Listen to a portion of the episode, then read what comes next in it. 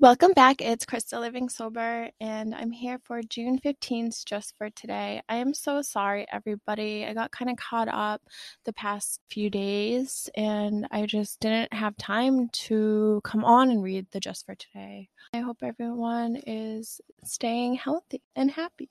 So, June 15th Resistance to Change. Many of us cling to our fears, doubts, self loathing, or hatred because there is a certain distorted security in familiar pain.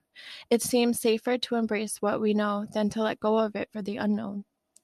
We have often heard it said that when the pain of remaining the same becomes greater than the pain of changing, we will change. Our fear can keep us from growing, afraid to end relationships, change careers, attend new meetings, begin new friendships, or attempt anything out of the ordinary.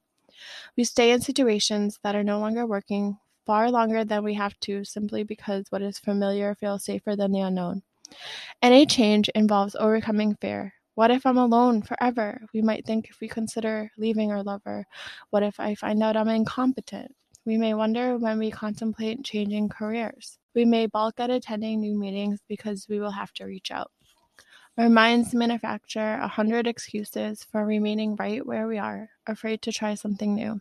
We find that most of our pain comes not from change, but from resistance to change. We learn that change is how we move forward in our lives. New friends, new relationships, new interests, and challenges will replace the old. With these new things in our lives, we find new joys and loves.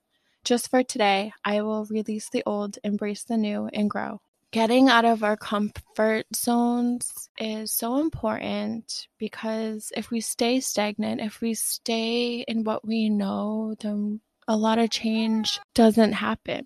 When we remain the same, change doesn't happen. So, getting in trouble, never ending hangovers and alcohol poisoning, right? Never ending hospital visit. Eventually, I needed to stop and when I had that out of body spiritual experience, I needed to change. I knew I needed to get out of my comfort zone and altogether just stop drinking, stop doing drugs. And it was the hardest thing I ever did. Leaving what you know is scary.